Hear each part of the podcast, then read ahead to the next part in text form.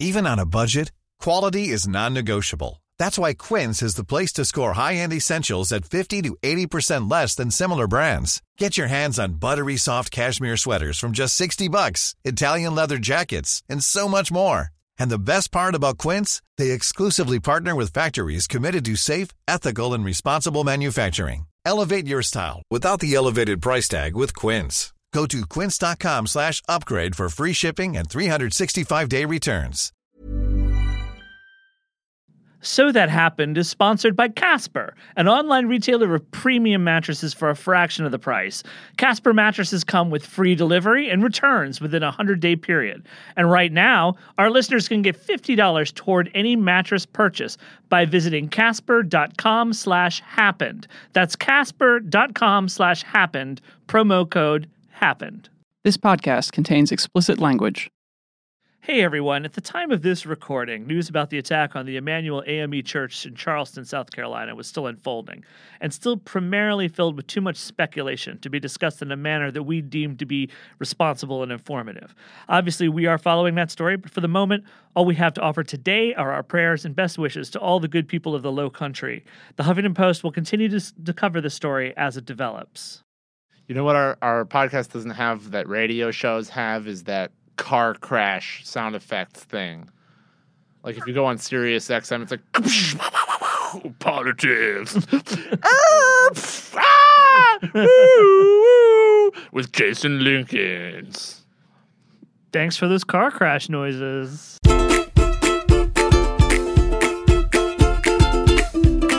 So that happened. This week, we got a presidential candidate to come on our show. Vermont Senator Bernie Sanders joins us to discuss his campaign's family values agenda and how he would get it enacted should he become president. Meanwhile, in Washington, we have two ongoing dramatic waiting games unfolding. The first is the joint effort between the White House and House Republicans to bring the TPP trade deal back from the dead.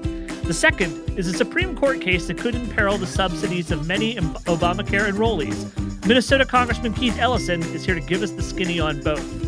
Finally, will ground troops be deployed to fight ISIS in Iraq? Should ground troops be deployed to fight ISIS in Iraq? Do we have any kind of plan to fight ISIS in Iraq?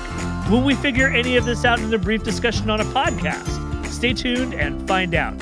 I'm Jason Linkins with Huffington Post reporters Zach Carter, Arthur Delaney, and Jessica Schulberg. And here's what happened first. Joining us now is uh, independent senator from Vermont and presidential candidate Bernie Sanders. Senator Sanders, thanks for being with us today. My pleasure. So, Senator Sanders, uh, you are talking about family values, and you and you've said you want to appropriate this term from Republicans who've used it to describe social issues. You want to use the term to promote legislation for paid parental leave, paid sick leave, and paid vacation. Uh, but you're pointing to things like increased employee retention, productivity, consumer spending. Are those things family values? Absolutely. Look, what the Republicans talk about when they speak of family values is to deny a woman the right to control her own body, to deny a woman the right to get contraceptives, opposition to gay rights and gay marriage. I don't think those are family values. In fact, I think those ideas are all diametrically opposite what family values should be. So what we are saying is, all right, look at the needs of the American family today, and what kind of legislation do we need to help the American family do better uh, than it is doing right now? Uh, and some very obvious things come to mind. First of all, we should ask ourselves why, in terms of uh, family and medical leave, in terms of sick time, in terms of vacation time, we are the only major industrialized nation on earth, the only one, that doesn't guarantee those rights to our working people. And in my view, we should join uh, the rest of the industrialized world in guaranteeing those rights. And let me give you one just very simple uh, example of what I mean. Uh, in America today, tragically, I think, uh, a working class woman uh, will have a baby would like to stay home with her baby to get to know that baby, to bond with that baby. Right. Have the father there as well. And that woman does not have that opportunity in America because if she doesn't have the income, she's forced to go back to work. So give you give birth and a week later you're back on the job. Does that sound like a family value? There are countries around the world which guarantee women and, and fathers uh, months off of uh, full or, or partial pay in order to create the kind of family uh, that people will feel good about. Do you find? sorry. Go ahead. I'm sorry. Oh no, no. Uh, do you find though? I mean, we we obviously obviously there's been uh, uh, opposition from the Republican Party, but do you find that this issue resonates anywhere in Washington? I feel sometimes we talk about the way people actually live. Uh, it fails to sort of penetrate this bubble around uh, exactly. around the Beltway. You're exactly right. Look, how, how do we how do we learned, break that down? What I have learned long ago is if I'm outvoted 99 to 1 on an issue, or I'm the only person in the room saying something. You know, there was a time I thought, gee, I must be a little bit crazy. How come these are my views, everyone else disagrees? But the answer is that you're exactly right. There is a bubble. And obviously, lately, I've been running around the country talking to many, many thousands of people. And I will tell you that what the American people in New Hampshire, in Iowa, in California, in, in Nevada, all over this country, their views of what we need to see happen in this country are very, very different than from the views of not only members of Congress, but the media pundits as well. So, yes, when you say to people, a family value is that a mother has the right to spend time home with her newborn baby, you know, for most people, this is kind of a non brainer. When you say to people, you know, I don't feel comfortable going into a restaurant where the guy who's preparing my food may be sick and have germs and is coughing in my food, you know, most people say, yeah, it doesn't make a whole lot of sense that millions of workers in this country have no paid uh, sick leave. And the last point, which gets very little attention, and uh, you know we've introduced legislation to address it, is most Americans don't understand that as a result of the collapse of the American middle class and the fact that men and women are working longer hours for low wages, in order to cobble together an income, people are working incredibly long hours. Incredibly long hours. In fact, today, over 85% of men in this country are working, working men are working more than 40 hours a week, and over 65% of women in this country who are working are working longer than 40 hours a week. So you're seeing the absurdity of a hundred years ago, workers took to the streets. You may have seen those pictures in, in high school textbooks. Workers took to the streets. So you know what their demand was? What was their demand? Shorter hours. People used they to want wanted, shorter. That's right. A hundred years ago, they were fighting for the 40-hour work week, and a hundred years have come and gone. We've seen an explosion in technology. We've seen an explosion of productivity. We have the great global economy. And what do you have? The vast majority of the people are working longer hours for low wages. So, what our legislation says, and we think this is absolutely a family value, you know, that a mom and a dad should have the right to at least have a couple of weeks off of paid vacation uh, so they can spend quality time with their kids. What what about just uh, what about just working less? In the argument that uh, there could be an economic benefit to shorter hours. That's something the labor movement hundred years ago used to be all right. about. Do you see that coming back, or, or is well, that? if if we could create the reason that people are working these incredibly long hours, and honest to God, in my state, it is not uncommon for people to be working two or three or sometimes four jobs to cobble together income and, and health care benefits uh, if people were paid decent wages, they would not have to work uh, those hours. I, I remember uh, talking to kids in Detroit, uh, African American young people, who were working three jobs at seven and a quarter an hour at fast food places. Well, you know, if you were making fifteen, twenty dollars an hour, you would not have to do that. Right. Uh, I read it, I read that the average person who has a forty-hour a week job is actually working 47 hours right now. They're they're just spending seven hours working essentially for free. The um, office management office of management and budget is reviewing a new rule that's uh, been worked up uh, by the White House and the Department of Labor to redefine uh, overtime pay. Yes. yes. Uh, and I don't obviously I don't know what the level they've set is uh, because the rule is, has not come out yet. But could such a step in that direction could that have a big impact? Well, you're talking about something that very few people know about or discuss. It is huge, and some of us, in fact, I uh, authored a letter that we sent to the president with a number of signatures, which dealt with just with that uh, issue. And a couple of months ago, I talked to the president about that. Here's the story. The story right now is that the Fair Labor Standards Act has not been updated for decades. Right. What that means is that if you are a quote unquote supervisor at McDonald's, you're making twenty five thousand a year, twenty eight thousand dollars a year, and you are supervising some other people flipping hamburgers, and you're working fifty or sixty hours a week, you do not get overtime. So what we have asked the president to do is to raise the threshold, which is now twenty three thousand five hundred up to somewhere in the mid 50s. That means everybody making under that would get, in fact, time and a half when they work more than 40 hours a week. Very important step forward. Uh, you sign on to Kirsten Gillibrand's paid yep. family leave bill. It's part of your family values agenda. But re- Republicans have seemingly brushed this off for a couple of years or, or longer. Uh, are, are, are you hoping a presidential campaign could bring more visibility to this issue? Absolutely. Look, Republicans brush off everything. The Republican agenda is a fringe agenda which represents you know maybe 10 15% of the people. Their agenda is tax breaks huge tax breaks for billionaires cuts to social security medicare medicaid federal aid to education and and massive cutbacks in the environmental protection agency. This is the billionaires agenda. It's the koch brothers agenda but it is not the agenda of the american people. The agenda of the american people is precisely the issues that i and other progressives are talking about including uh, a progressive family values uh, agenda. Senator Sanders, you argued in May that we don't necessarily need a choice of 23 underarm spray deodorants or 18 different pairs of sneakers when children are hungry in this country. And a lot of commentators, you know, the, the wonks were saying Senator Sanders wants the government to allocate the economy's resources. Uh, I wondered if you wanted to revisit that idea uh, it just you have resources now. People want to get a choice of 18 underarm spray deodorants. I think it's more than that. More than that, that's fine. But you know, I think here's the problem that you have is in a society.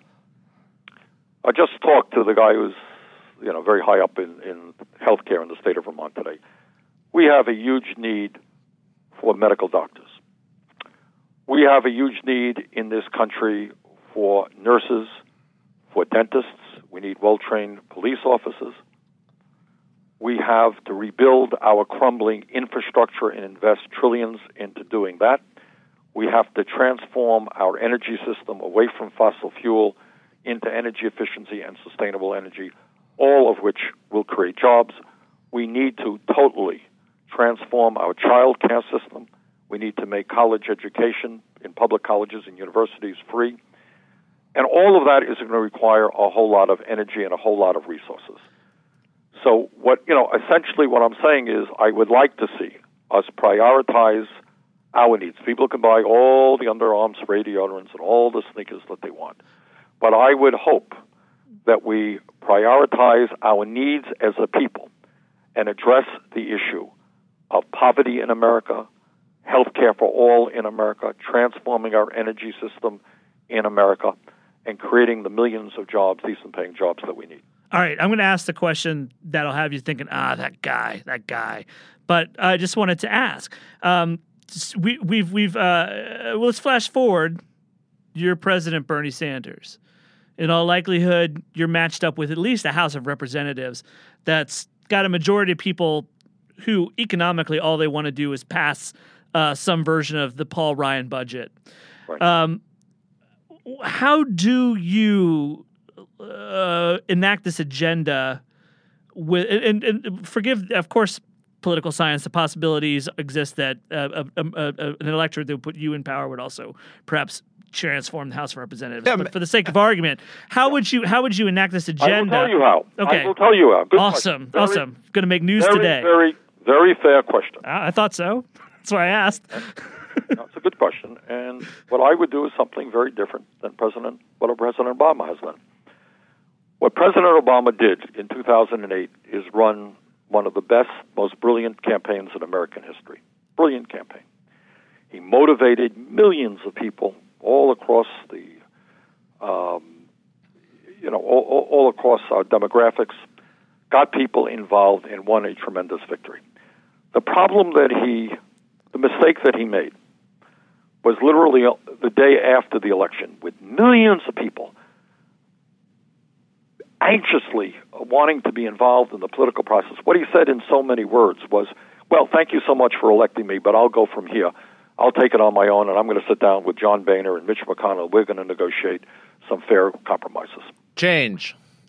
Okay. Now, what I think is that the way you bring about real change is you keep those people actively involved in the political process.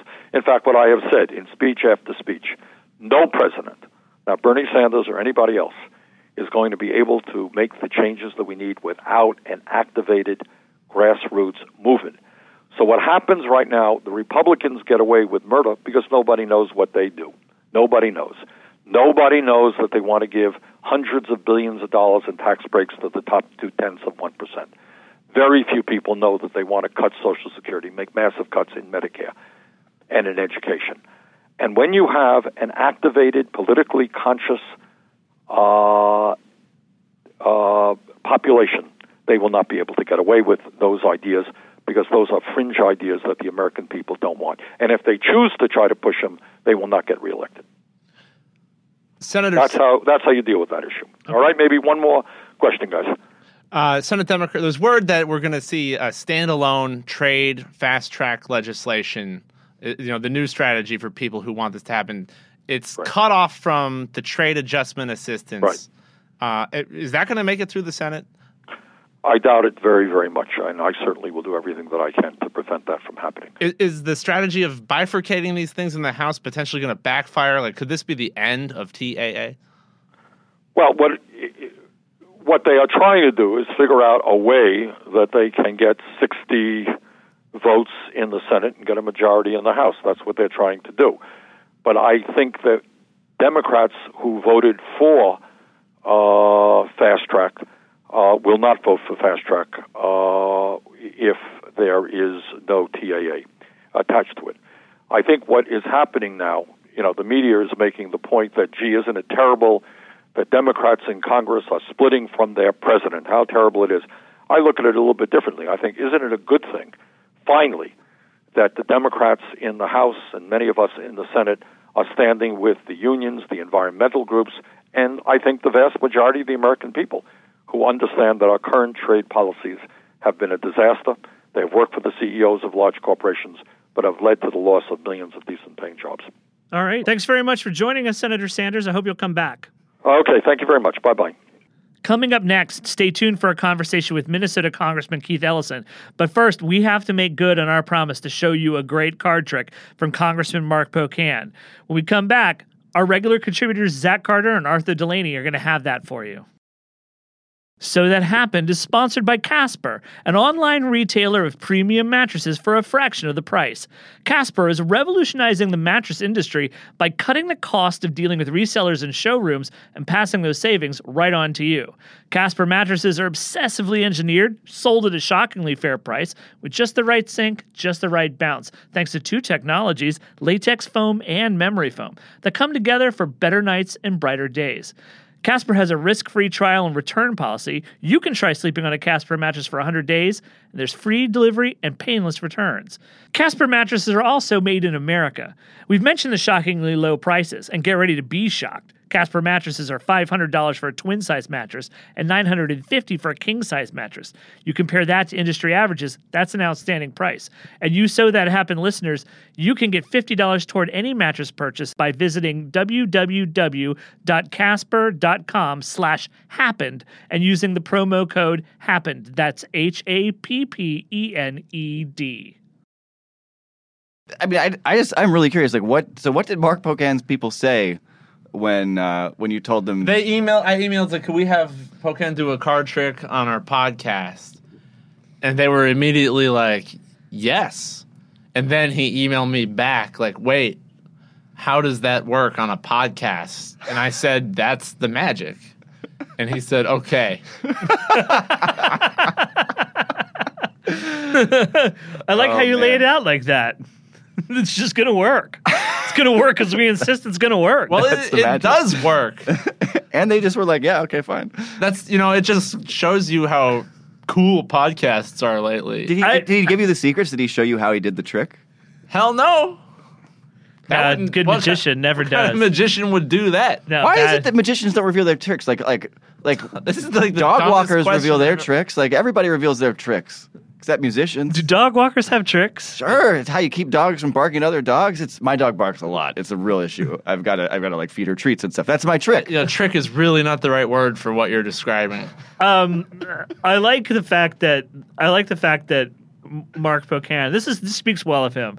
Okay, we've identified Mark Pocan as like one person in Congress who you could be like, "Hey, we had this weird idea. You want to run with it?" He's like, "Sure, let's do this." Well, listen, he already awesome. no, he he does. It's a, something he's done for for much of his life, and something that he promotes uh, via YouTube. He, he uh, does Magic Mondays, where he does tricks uh, with constituents or to explain politics, sometimes just for fun. So it wasn't out of the blue. I threw a dart at a congressional directory and demanded a card trick from some member of Congress. But we should start doing that. We should start doing that. Or, Hey, or come on, come do a trick. Orrin Hatch, if you're out there listening, You know You're- what? Uh, you know what? Orrin you're on the hook. Orrin Hatch can sing, man. So We should we should do that. We you know we, we're we're starting to do some interviews here for the podcast now. I mean we should we should start just doing it by by dart at the directory. You know, I don't like how we're talking about what we're going to do on the podcast.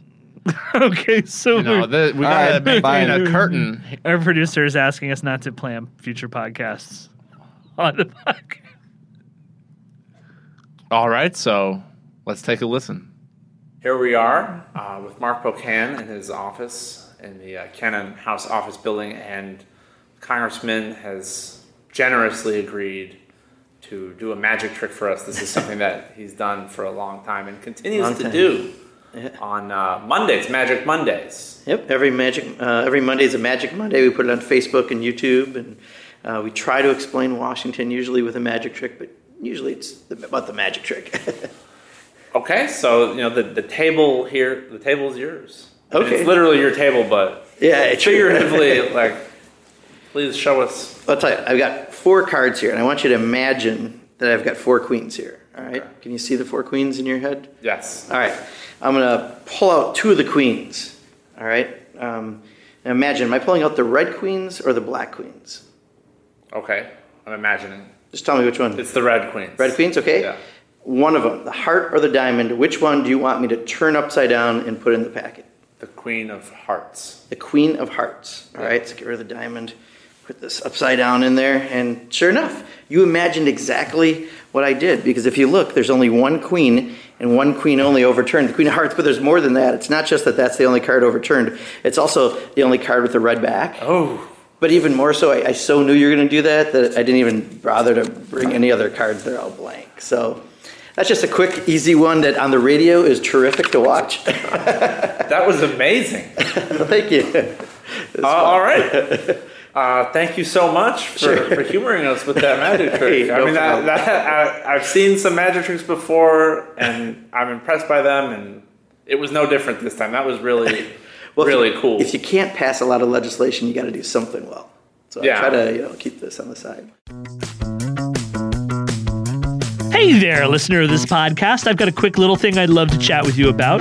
Are you a regular So That Happened listener? Well, let us know. Send me an electronic communication with your electronic communicating devices at so that happened at huffingtonpost.com. Tell us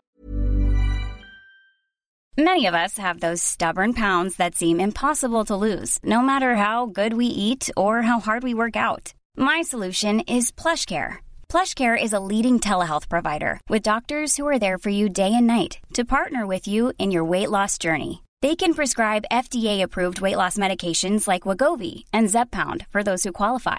Plus, they accept most insurance plans. To get started, visit plushcare.com slash weight loss. That's plushcare.com slash weight loss. when it comes to your finances, you think you've done it all. You've saved, you've researched, and you've invested all that you can. Now it's time to take those investments to the next level by using the brand behind every great investor, Yahoo Finance. As America's number one finance destination, Yahoo Finance has everything you need, whether you're a seasoned trader or just dipping your toes into the market. Join the millions of investors who trust Yahoo Finance to guide them on their financial journey. For comprehensive financial news and analysis, visit yahoofinance.com, the number one financial destination, yahoofinance.com. what you think of the show, what we're messing up, and who you'd like to hear more from or more about. Okay, back to the program.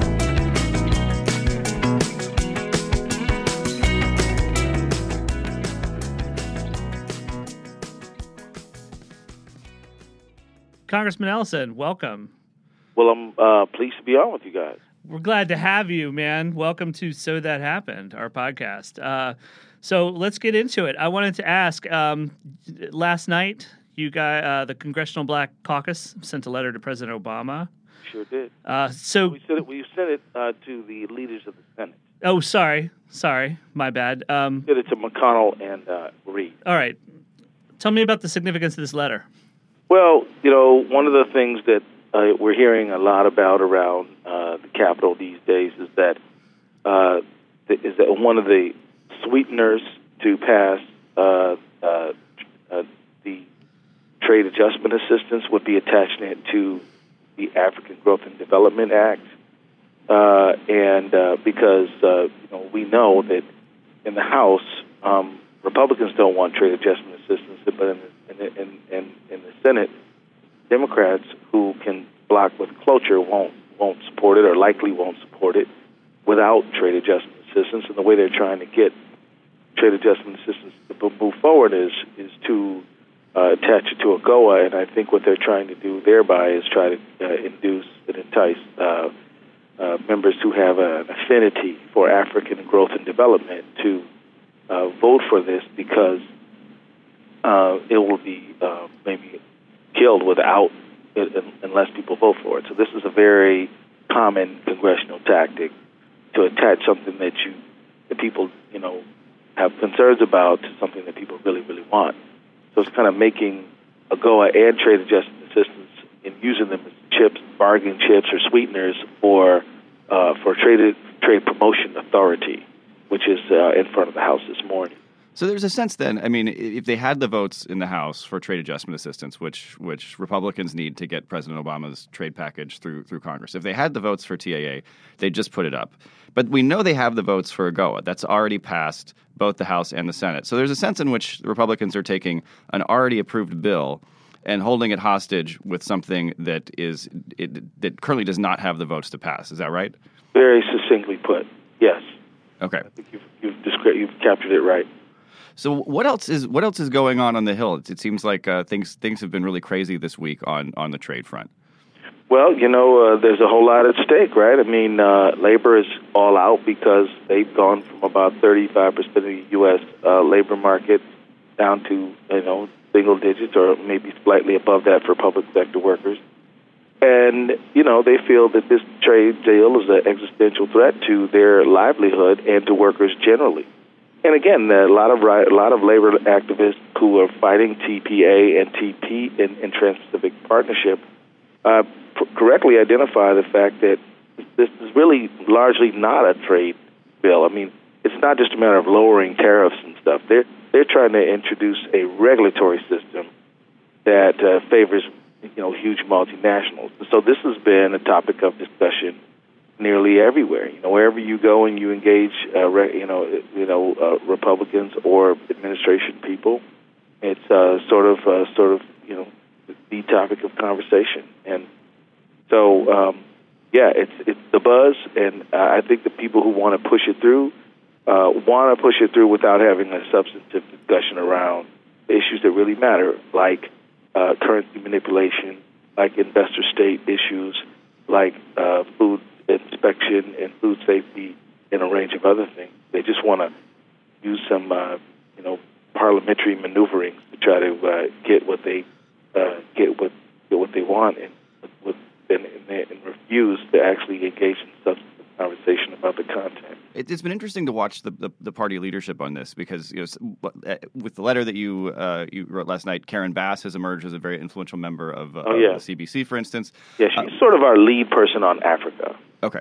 Um, well, I, am curious because there was when you know last week when when Democrats voted down the, the broader tra- trade agenda, it seemed like for a lot of the week that, that Nancy Pelosi had been had been leading negotiations, and then and then she she gave that floor speech where she said she said she was against it. Did did she move the caucus, or did the caucus move Pelosi? you know, it's impossible to know because we had been whipping, but there it was uh, there were so many un, undecideds that we we we were very we walked we didn't walk into that vote with tons of confidence. There's no question that Nancy made a difference, uh, but exactly uh, what the numerical number would be, I'm not sure. But I can tell you that um, she's highly regarded in, in her own caucus, and um, that's about all I can say about it. Well, let me ask uh, another big topic uh, this week, is perhaps potentially all month long, is uh, Obamacare and the case that's uh, we're waiting to hear a decision from the Supreme Court on uh, King v. Burwell, I believe it is. That's it. so I'm going to give you a chance now to come clean. When you guys wrote the law, did you uh, intend to not to not grant subsidies to to states that use the federal exchange? Go ahead. Okay, I'm gonna come truth. clean. I'm gonna come clean. You just tell me the truth. Yeah, yeah. Okay, drum because roll. you tricked us all. If that's the case, right? I mean, everyone reported it the other way, right? So go ahead. You know, you want to come clean. And Did I, I catch you? I think that you know everybody has to fess up at some time. so I will admit that we we intended to give subsidies to every state. oh man, ah, you know, I really thought I had you there. Yeah, man, you. I was cir- I was circling the waters. Yeah, I was, I was... starting to sweat a little bit, but, you know. but I got to tell you, you get you you squeeze the truth out of me, man. All right. You know, what what we did is what we intended to do, which is to give subsidies every. All right. Well, you know, put my name in the street as far as squeezing the truth out of people. yeah, uh, help support that. Uh, but let me add. I mean, if uh, it's really tough to gauge everyone's uh, like what's going to happen based on everyone's mood. Um, but if this law goes down because of this decision, what's the next step? Well, I mean, I think there's going to be some interesting political ramifications for the people on the right because one question I think is going to be relevant is how are you going to explain to people who had health care that now they don't? They kind of dined out on the prospect of people losing health care about a year and a half ago uh, during the great uh, the great month of if you like your plan, you could keep it. Now it's now now the shoe's nearing the other foot. But you know been, they've been talking for I don't know how many hundreds of days about an alternative to Obamacare. Yesterday. Uh, uh, it, it, it, came out that their best idea was block grants, which is like, yeah, I, I remember the '90s too. Nirvana, they were awesome. Right, grunge, you know that was cool. Um, yep. Is there Red Hot Chili Peppers? Yep. Know, is is there is there a Republican alternative to Obamacare anywhere no. in the offing right now? Never. No. So, I mean, there, yes, there's an alternative. The alternative is uh, status quo, ante. You know, go back to you know 19. You know, I mean, you go back to 19. You know, 99 or you know, that's another great musical thing. and then go back to you know 2005. To, you know, go back to the days when you know, like huge portions of our country were in a healthcare nightmare.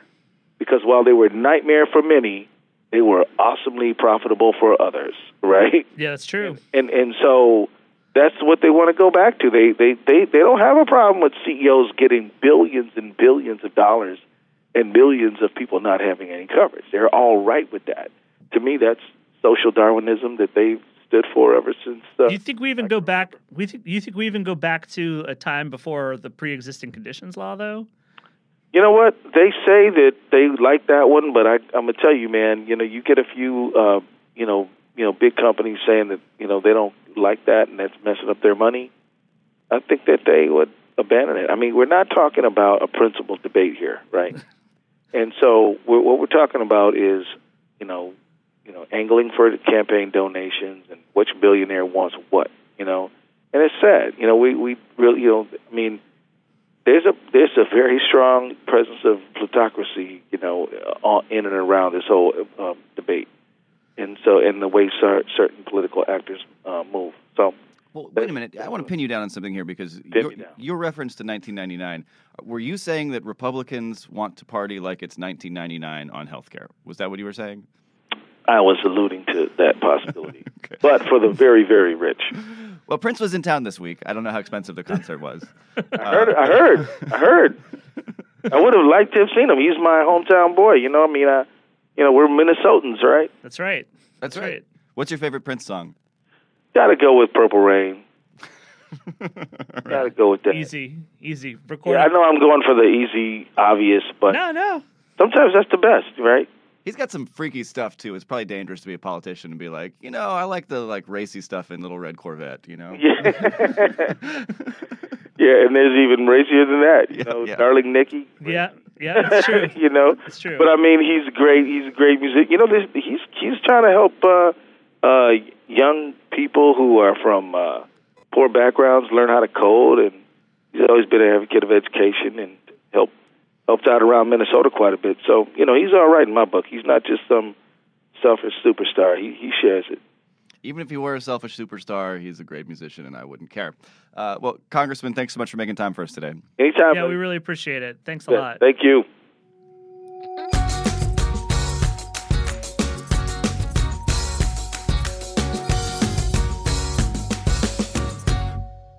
Hey, we're back.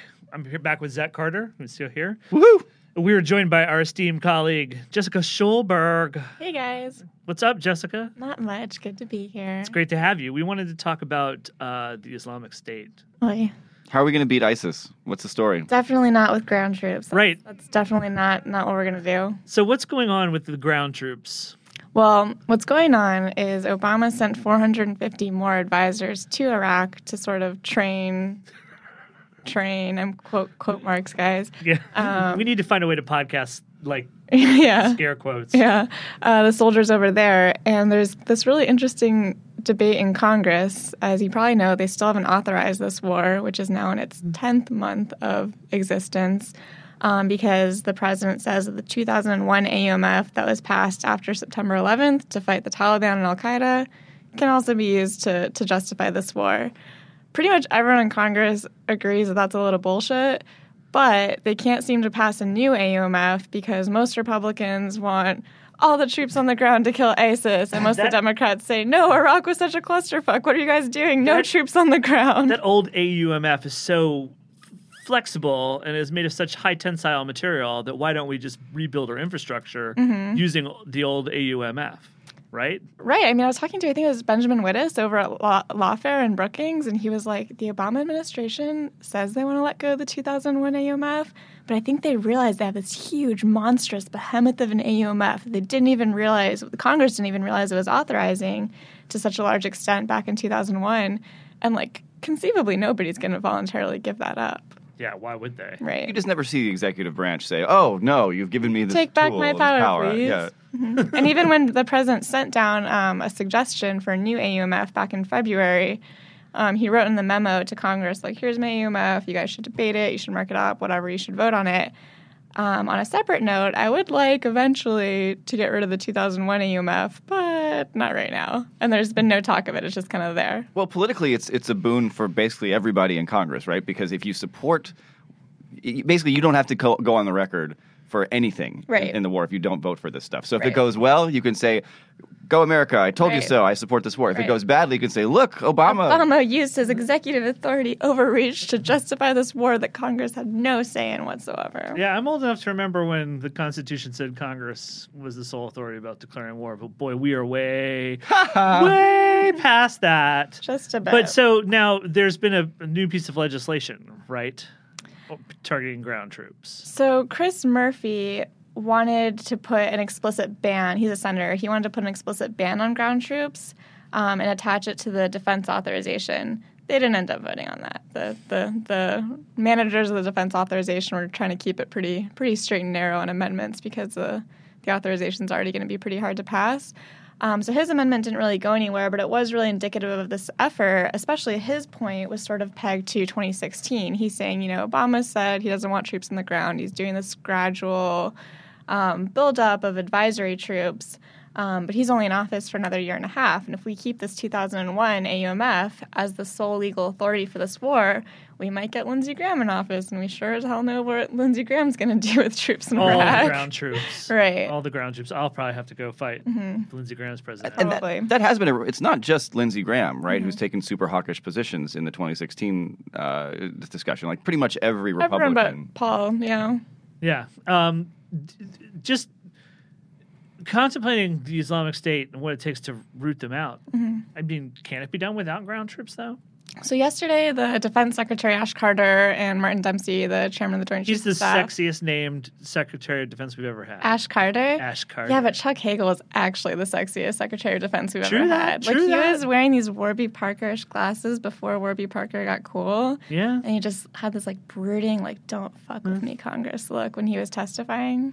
I'm We in all- favor of people named Carter. Frankly. We also, Right. yeah, you're, Zach you're Carter Yeah. from um, wasn't he like a a teeny bopper? No, I think I think it was Zach Morris from uh, Aaron Carter. Oh, Aaron Carter. Aaron actually, actually, Carter. there is an Aaron and Zach Carter team. Yeah, Yeah, yeah. right. Like if you told me there's a man named Ash Carter walking around, I'd be like, "Oh, the bass player from My Chemical Romance is here." 'Cause He Right. sounds like an emo bass player, Ash Mm.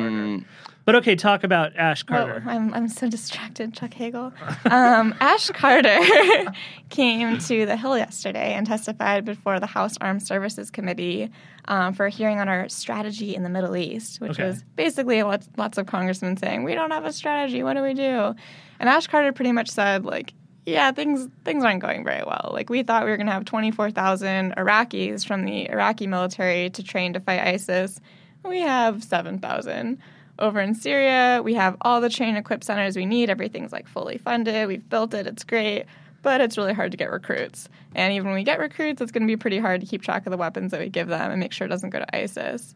So you definitely heard this kind of undertone of them saying, like, we do need a bigger U.S. presence there. And they were pretty careful to say that we shouldn't just send American troops there to stiffen the backbones of the Iraqis and the Syrians. He said this needs to be an indigenous effort. Um, but I think he's basically saying that as it currently stands, there just aren't enough reliable recruits for, for there to be any local ground force to defeat ISIS. So there's, so, so we don't have a strategy. So we don't have a strategy. Fair enough. Um, ISIS uh, in Iraq. Just as contemplate ISIS in Iraq. So, uh, where? What direction are they going? Do they want to become a secular government like the Baathists, That's, or do they not the legitimately want to become a r- religious conclave of death cultists? Uh, the death cultist alternative seems seems more likely, given given their previous. How sustainable is that in Iraq? Um, not sustainable at all. I mean, I can't imagine there would ever be the Islamic State ruling this caliphate across Iraq, Syria, Lebanon, the, the entire Levant that they claim um, to eventually want to take control over and have it be a peaceful rule. I think that as long as they're in existence, it'll be kind of it's more a difference of whether they're on the offensive or the defensive. I don't think there'll ever be a state in which people accept them as the the rightful ruler of the territory. They'll either be sort of oppressed by them Mhm. or part of it. or part of it. Uh, in, in Syria, they're completely still sheltering in the fact that the, the nation's complete chaos and turmoil. Right, that you have essentially a state of anarchy and that these warring factions between Assad and al Nusra and ISIS, and uh, it- it's pretty easy to take advantage of a totally chaotic situation on the ground in which there is no actual authority. And at least in Iraq, even though the central government is weak and uh, kind of recovering from this pretty terribly sectarian government under Maliki, you do at least have somebody who's recognized as the rightful ruler of Iraq who gets support from the outside. Whereas in Syria, you have Assad, who everyone says like isn't really the ruler, but nobody really wants to step in and do anything, and so the U.S. won't oust him, but they also won't really recognize his legitimacy, and it's just it's kind of a no man's land at this point. So there's nothing going on. Sounds fucking terrible. yeah. Terrible. uh, any good news at all? Um, well, yesterday Akbar wrote that Qatar and the UAE had agreed to stop kind of escalating this proxy war inside of Libya. So Libya might be a little less. Oh, Akbar Chaotic. Ahmed, you rem- Mm-hmm. you'll remember him. He was on uh, the podcast a few weeks ago with Ali Watkins discussing uh, Seymour Hersh. He is a Huffington Post reporter, and yeah, that was a big scoop yesterday. Mm-hmm. Um, why why are uh, why are those two nations fighting a proxy war? Uh, you should get Akbar on the show for this. Yeah, you're right. But um, the, the gist of it is that Qatar and Turkey sort of support this more political Islam ideology. They support Hamas, they support groups like Hezbollah, um, and they're supporting one side of the civil war in Libya that is more Islamist. And then on the other side, you have the UAE, which views any type of political Islam as this huge threat, boon to Al Qaeda. Um, and so they sort of are more of the Egypt style secular dictatorship and they're sort of propping up the other side in Libya and there's this constant flow of arms and outside support which is sort of meaning that the ongoing conflict in Libya can't really ever reach an end. How did Libya get all fucked up? Oh gosh, what was it? It seemed like there was this someone someone bombed someone and right. right. The, the going in the, the the Libyan intervention has to rate as one of the Obama administration's bigger foreign policy fuck ups at this point, right? Obama administration and Secretary Clinton too. I think is should be having something to answer for that during her campaign. I mean, that was almost the epitome of the strategy that we said we were divorced from, which is go in, blow things up, and leave. Right. And I think it was a reaction to this whole idea that nation building, which sort of became coined under President Bush, um, became such a dirty word because we we didn't build shit in Iraq. Everything fell Fell to apart, pieces. yeah. Um, and so while I think that we should learn the uh, the difficulties of na- nation building, I think it went to this extreme where it said, "Well, it's not going to work, so we're just going to wipe out your bad guy and hope that you guys can pick up the pieces." That was an actually interesting period of time for me uh, because for a brief, crazy moment, it looked as if Congress might rediscover and remember the fact that they're actually in charge yeah. of uh, declaring war. Oh, you had things. Michelle Bachmann, all, all of these Right. Republicans suddenly talking about constitutional checks and balances. Right, it was in the executive interesting. branch. It was interesting. Didn't didn't go anywhere. There was a similar debate when um, Obama wanted to strike Syria for the chemical weapons in Yep. uh, 2012, the next year.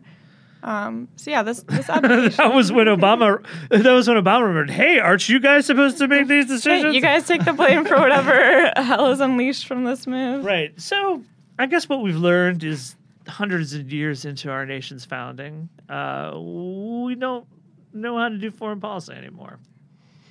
Basically, did we used to? I'm operating. Louisiana Purchase seems like it was pretty good. Yeah, Yeah, that was- right. that was good. So that's it. We peaked with the Louisiana Purchase. All downhill from Tiny. American flags to everybody. Okay, Jessica, thanks for joining us. Thank you. Bye, guys. You can follow Zach Carter at Zach D Carter. That's Z A C H D C A R T E R. And you can follow Jessica Schulberg at Jessica Schulb. Just stop before you get to the ERG. No ergs in that one. No rowing machines. Yeah, exactly. It's such a low energy Twitter handle because there's no ergs. Uh, and you can follow me at Deceiver, D C E I V E R. So that's what happened this week. This podcast was produced and edited by Ibrahim Balkhy with technical direction from Brad Shannon and assistance from Christine Conetta and Adriana Usero.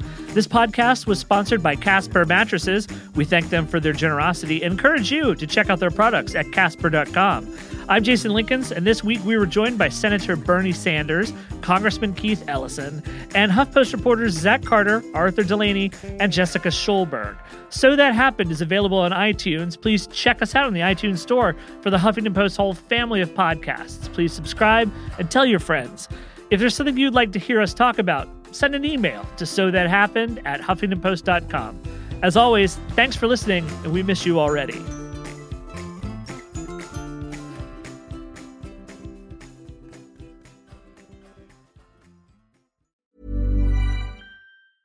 When it comes to your finances, you think you've done it all. You've saved, you've researched, and you've invested all that you can. Now it's time to take those investments to the next level by using the brand behind every great investor, Yahoo Finance. As America's number one finance destination, Yahoo Finance has everything you need, whether you're a seasoned trader or just dipping your toes into the market. Join the millions of investors who trust Yahoo Finance to guide them on their financial journey. For comprehensive financial news and analysis, visit yahoofinance.com, the number one financial destination, yahoofinance.com.